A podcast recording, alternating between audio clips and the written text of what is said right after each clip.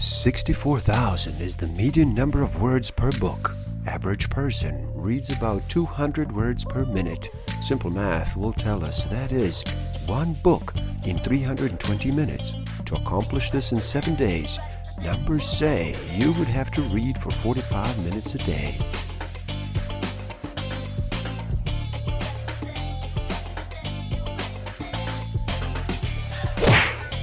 Don't forget to subscribe, hit that notification button, like, comment, and share.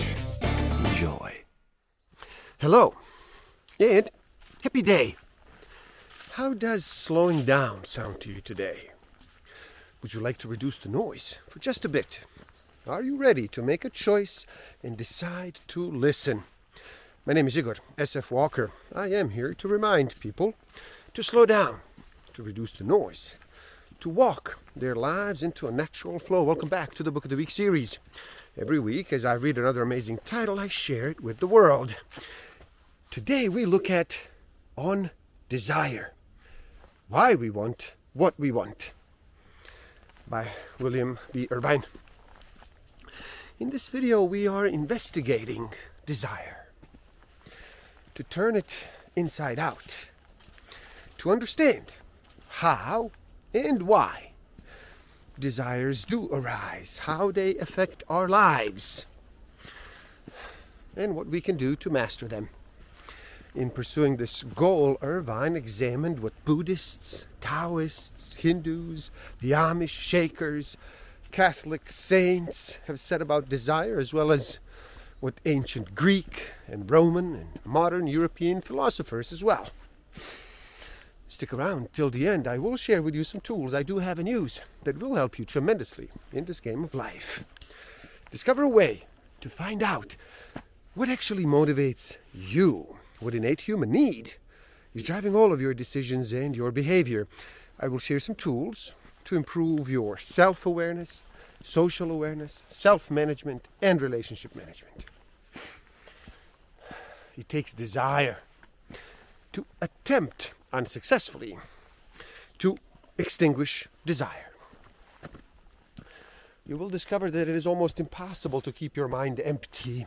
New thoughts will arise, many of which express desire. You might notice that you are hungry and wish to eat, or that you are uncomfortable and wish to fidget. You might experience anger, which reflects disappointment of your past desires, or anxiety, which reflects your desires about the future. Irvine's goal, besides being multicultural, is examination of desire in a multidisciplinary approach. After examining the writing of philosophers and religious thinkers, he investigated scientific research into how and why we do form desires we do form.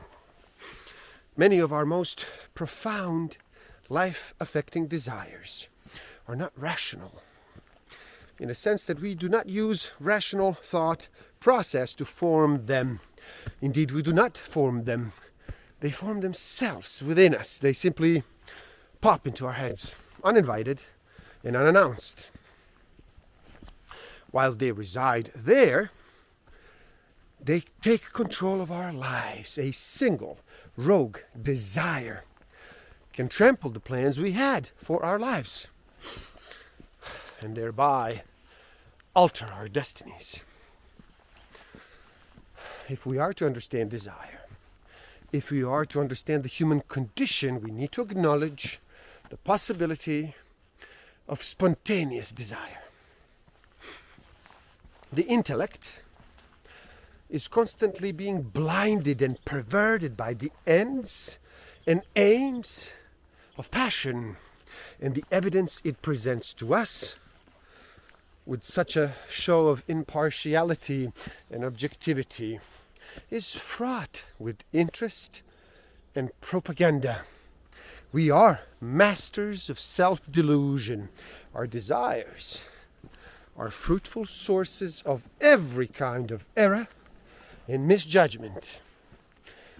And because we do have these yearnings in us, our intellects present to us everything disordered and accommodated to the norms of our desire. Merton is not alone in thinking that reason tends to be the servant rather than the master of desire. Usually in our life, our desires change with the passage of time. And one desire displaces another. Compare your fondest desires when you were 10 years old with your fondest desires today. They should be different. What has happened is that slowly, with the passage of time, some of your earlier desires were fulfilled, and then you went on to form new desires, while other desires seemed impossible to fulfill, and you abandoned them in favor of new desires. This is the natural state of a man, a head full of desires. But with the desires in question, changing from year to year and even from minute to minute, like the water in the river. Crises of desire are of three sorts. In the first, you suddenly lose your ability to desire. In the second, you retain your ability to desire but experience a sudden disgust, not with respect to a single desire.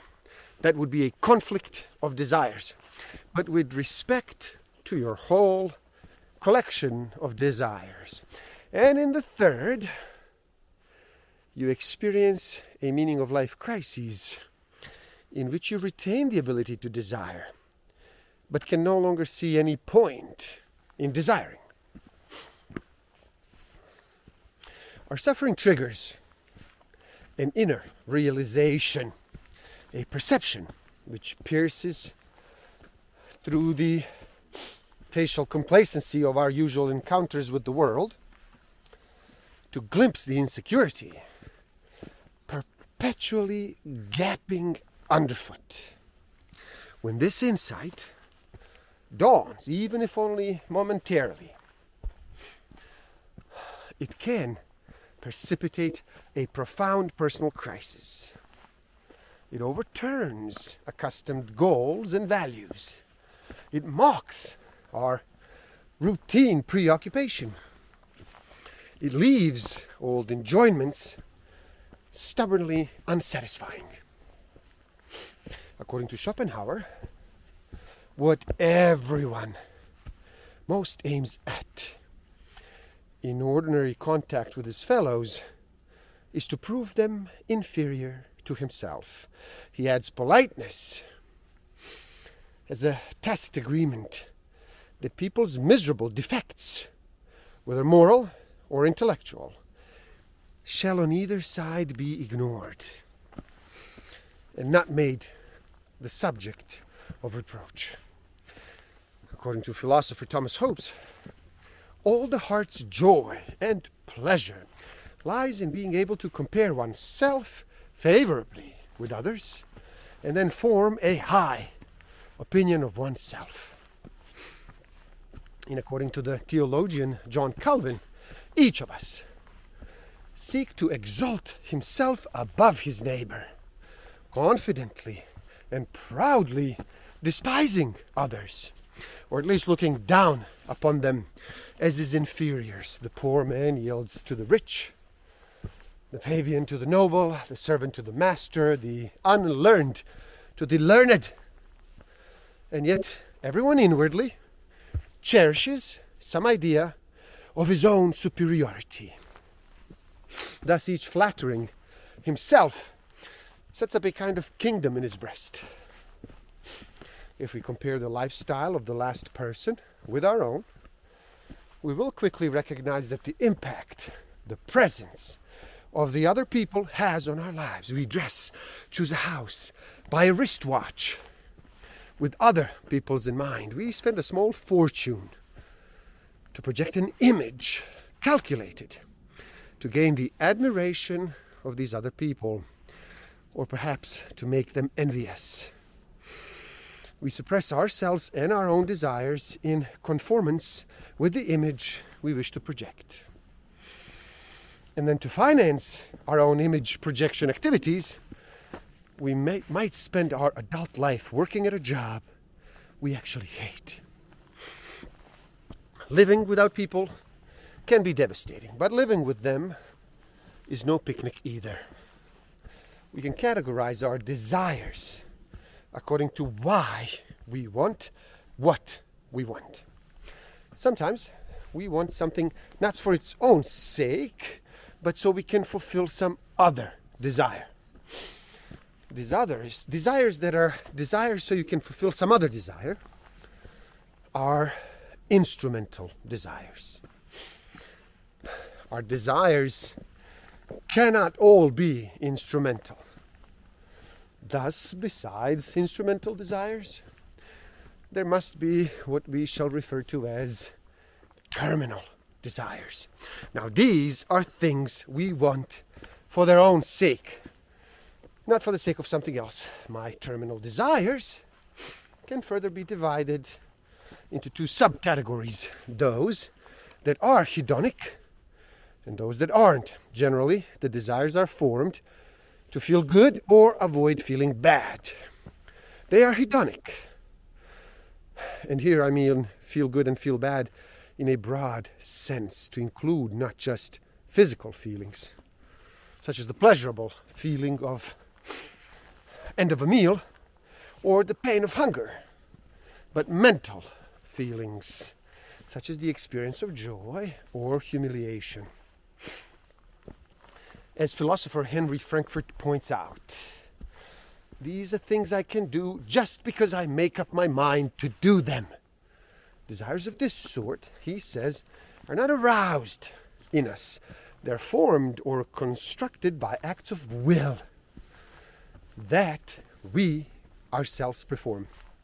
He adds that we are capable of forming these desires quite apart from any emotional or affective state.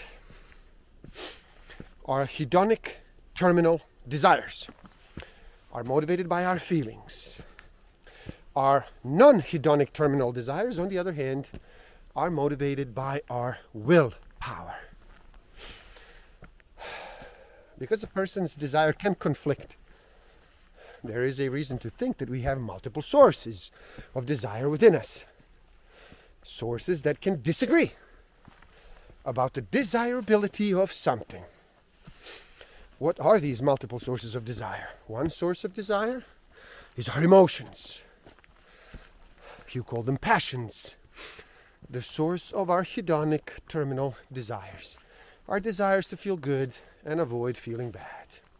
Fortunately for us, though, we do have within us a second source of desire our intellect. Hume called it reason. The intellect is skilled in the formation of instrumental desires. Unless you are an exceptional, exceptional individual, your intellect all too often ends up losing these battles. Consider first cases in which my intellect wants something, but my emotions object. My intellect, for example, might want to cross the country by an airliner because it's the safest and most convenient way to do it.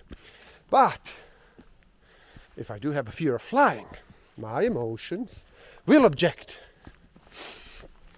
And if they object strongly enough, I will find it impossible even to set foot aboard an airliner. The intellect's best strategy for dealing with the emotions is to use emotions to fight emotions. The intellect can also use emotions not to fight emotions, but to arouse them. The relationship between the intellect and the emotions is therefore asymmetrical. Although emotions do have veto power over the intellect, in most cases the intellect has only the power of persuasion in its dealings with the emotions, and it can persuade them only if it can evoke a stronger emotion than the one it wants to suppress. Conversely, the intellect can form a desire, but if the emotions don't commit, the resulting desire will be feeble. And if the emotions object, the resulting desire will be stillborn. more general, although the objects of terminal desires formed by the emotions are inherently desirable. The objects of instrumental desires formed by the intellect aren't. What is it then that motivates us to fulfill these instrumental desires? The intellect, as we have seen, cannot command the emotions, but it can channel currently existing emotional energy. If, for example, the emotions want X, the intellect might talk them into wanting to do Y by pointing out that doing it will get them X. As soon as the emotions are convinced that doing Y will get them X, the anxiety they felt with respect to X will transfer to Y.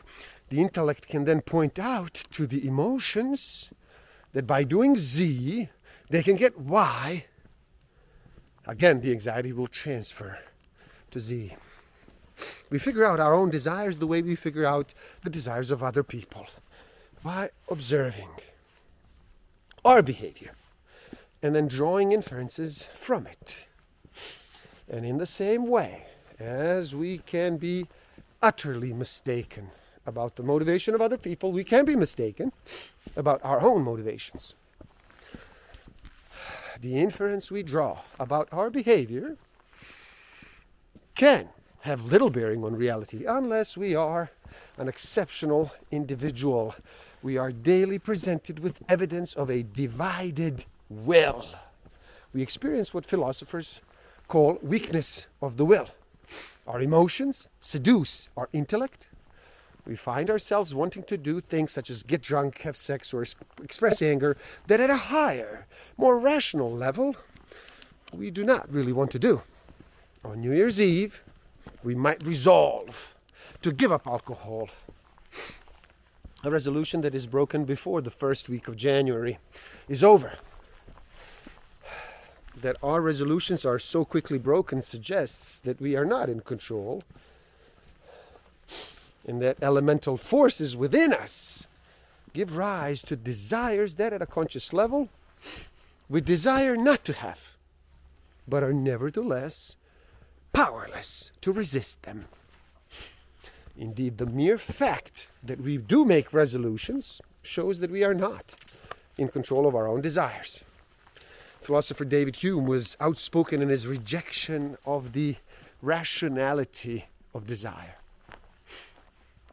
In the 18th century, he wrote, We speak not strictly and philosophically when we talk of the combat of passion and of reason Reason is and ought only to be the slave of the passions, and it can never pretend to any other office than to serve and obey them.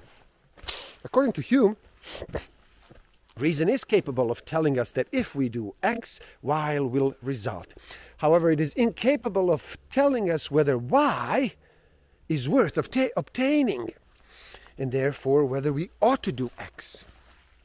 It is only when reason is occupied with a value system, with a feeling that something is worth having, the reason then can motivate behavior. One problem with purely reflexive behavior, as we have seen, is that it doesn't allow flexibility in our response to environmental stimuli.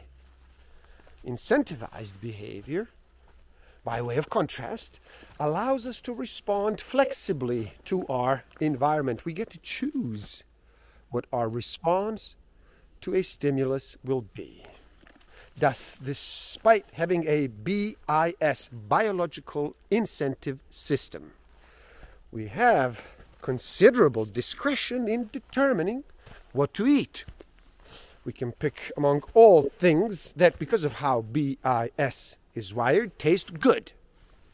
We can also choose to eat something that, again, because of how our BIS is wired, tastes bad. We might do this to please a host, to win a bet, or if we are in desperate circumstances and there's nothing else to eat, to stay alive. BIS, Biological Incentive System. Besides allowing us to respond flexibly to stimuli, is in itself flexible in the sense that its schedule of incentives, the rewards promised, and punish, punishments threatened by, it can change.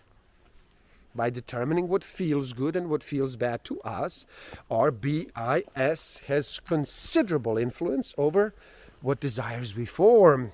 We tend to want things that feel good and want to avoid things that feel bad. These desires are reflected in our behavior. The path of least resistance is to behave in a manner that earns the rewards offered by our BIS and avoids the punishments threatened by it. The environmental component of human behavior, it isn't just that biological incentive, systems that make men and women behave the way they do, their upbringing also has a major impact. Whether our BIS rewards or punishes us, after all, it is to a considerable extent determined by how we interact with our environment. It is as if we made a bargain with an evolutionary creator. He was willing to grant us, by means of a process of natural selection, the ability to desire. But only if we agreed to let him implant within us an incentive system that would guide our desires in a way that would let him accomplish his goal of having us survive and reproduce. In fact, though we didn't enter into any bargain, instead, this package deal was forced on us. And if the evolutionary creator had asked if we agreed to the bargain, what could we have said? We certainly couldn't have said that we preferred some other deal. Since lacking the ability to desire, we couldn't prefer anything. To practice asceticism, we need to master our desires completely. That is the only way we can consistently ignore the rewards our BIS has to offer. To practice hedonism, we don't need to master our desires at all. We need to only to listen to our BIS and to do its bidding to follow the middle path. By way of contrast, we need to attain considerable, but not complete, mastery over our desires. In following the middle path, our job will be harder than that of a hedonist, but easier than that of an ascetic. If we are to gain a degree of mastery of our desire, it is important for us to understand the workings of desire. Right mindfulness and right concentration, right mindfulness involves a sort of attentiveness or awareness of what is going on within us and around us. We take note of the world as it comes without continuously trying to interpret it. Right mindfulness therefore involves not doing certain things, not thinking, not judging, associating, planning, imagining, or wishing. The idea is that these are activities that either involve or give rise to desire. Right concentration involves focused, balanced thinking, which can be developed through the practice of meditation. Suppose that you are punctured with a needle. You will obviously experience pain. If the needle is wielded by a doctor who is giving you a flu shot at your request, you will accept and tolerate the pain. If, on the other hand, the needle is wielded by an unknown assailant, the actual pain of the needle will be multiplied many times by your sense of outrage and being thus attacked. The physical pain might be identical to that inflicted by the doctor, but the psychic pain will be extreme. Most of our undesirable desires arise because we care what other people think of us. If we can only stop caring, if we can embrace eccentricity instead of taking shelter in conformity, we can dramatically increase our chance of finding happiness in choosing a lifestyle. Most people unhesitatingly conform to the standards of the society in which they live. Conformity represents the path of least resistance. If you conform, if you live the way those around you have chosen to live, they will approve of your lifestyle. People tend to praise those who resemble them in as much as it is socially acceptable way to praise themselves. They will reward you with their admiration and respect and with some envy thrown in for good measure for most people. Life requires an ongoing series of compromises between what they want for themselves and what other people want and expect of them. Most people thus come to relinquish much of their own sovereignty over themselves. They relinquish it to the relatives, to the neighbors, and even to complete strangers. And they do so because they wa- value highly the admiration of other people and fear their contempt and ridicule. Another thing to realize is that the different individuals and groups offer different and in many cases incompatible advice on how to master desire. Some advise us to join a religious community, while others advise us to continue living in the world but eschew the admiration of the people around us. Some advise us to pray, meditate, solve koans, or reflect on the possibility of an eternity spent in heaven, or a first rate reincarnation to keep our desires in check. The Stoics, however, reject this advice and suggest instead that we use reason to overcome our propensity to form unwholesome desires. The skeptics, in turn, reject this advice and argue that reasoning about our desires will only serve to disrupt our tranquility. What are we to make of these divergent advice? We cannot possibly follow it all. I think each of the desire management strategies described in this book is effective. The evidence for this is that those who have adopted any of these strategies have, in many cases, made considerable progress towards mastering their desires. Now, which strategy a person should adopt depends, I suppose, on that person's personality and circumstances. In devising a life plan, what should be our grand goal in living, according to the people examined in this book, our goal should not be the attainment of worldly success, the attainment of fame and fortune. It should instead be the attainment of satisfaction. Which matters is not a person's absolute level of fame and fortune, but whether his level of fame and fortune are sufficient for him, whether he feels satisfied with it. The lower his expectations are, with respect to fame and fortune, the easier it will be for him to gain satisfaction. And there you have it. On desire. Why? We want what we want. Please do help out. It is easy. Simply like this video so more people can enjoy it. Share it too and spread the word. Do leave a comment and share your thoughts. Subscribe to my channel and stay up to date. And the link to this book is in the description below. So you buy it and you read and you never stop learning, especially learning about yourself and nature. So gift yourself by taking the free human needs test on my website and find out what actually motivates you, what innate human need is driving all of your decisions and your behavior. And if you feel you are ready to improve your self awareness, social awareness, self management, and relationship management even further, then do check out my Master of Life Awareness program. The links are in the description below. Thank you. Love and respect.